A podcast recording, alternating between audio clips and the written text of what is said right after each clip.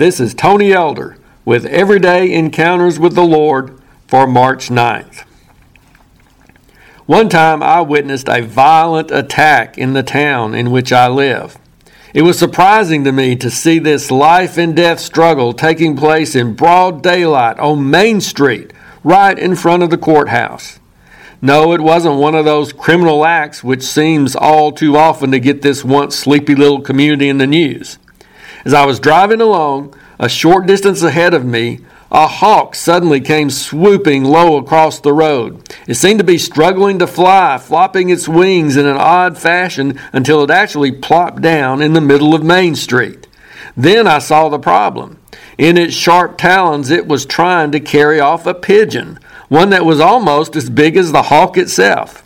As my vehicle approached the feuding fowls, the hawk flew off empty handed.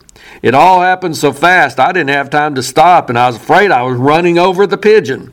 But apparently it managed to escape in the opposite direction. I realize that such acts in nature occur all the time. I mean, that's what hawks do. But rarely do I get to witness one, and I certainly didn't expect to see it play out on a busy street between a line of stores in the county courthouse. The Bible reminds us that we have an adversary who is preying on our souls.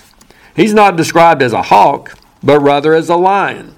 1 Peter 5 8 says, Be sober, be vigilant, because your adversary, the devil, walks about like a roaring lion, seeking whom he may devour. There are times when we almost expect the devil to show up with his arsenal of deceptions, lies, and temptations. For example, when we find ourselves traveling through one of the wildernesses or valleys of life, we can usually count on our adversary trying to take advantage of our weakened state with attempts to discourage us, to lead us off the right path, or to get us to doubt God. But one of the reasons we have to be vigilant, as that scripture indicates, is because the devil will also attack us at unexpected moments or in surprising places. When we've just experienced some great event or victory in our lives and we're celebrating on the mountaintop, we need to be watchful for Satan to show up. He may tempt us on such occasions with the pride of thinking too highly of ourselves or with the idea that we're capable in ourselves and don't need God as much anymore. While traveling the smooth and easy paths of life, he may attack us in such areas as becoming complacent, lazy, or losing our passion.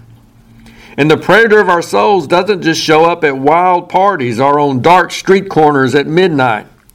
He may swoop down into our thoughts and our hearts as we're sitting in church, or trying to pray, or seeking to give counsel to someone who is hurting.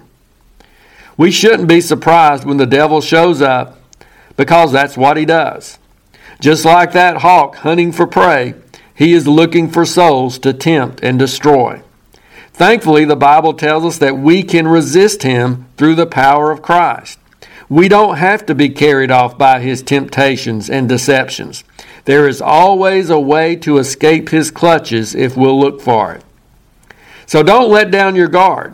You never know when or where the devil might show up. Don't let yourself be one of the pigeons that he carries off. If you're interested, Everyday Encounters with the Lord is available in both book and ebook formats. Now I pray that you will encounter the Lord today in your own everyday experiences.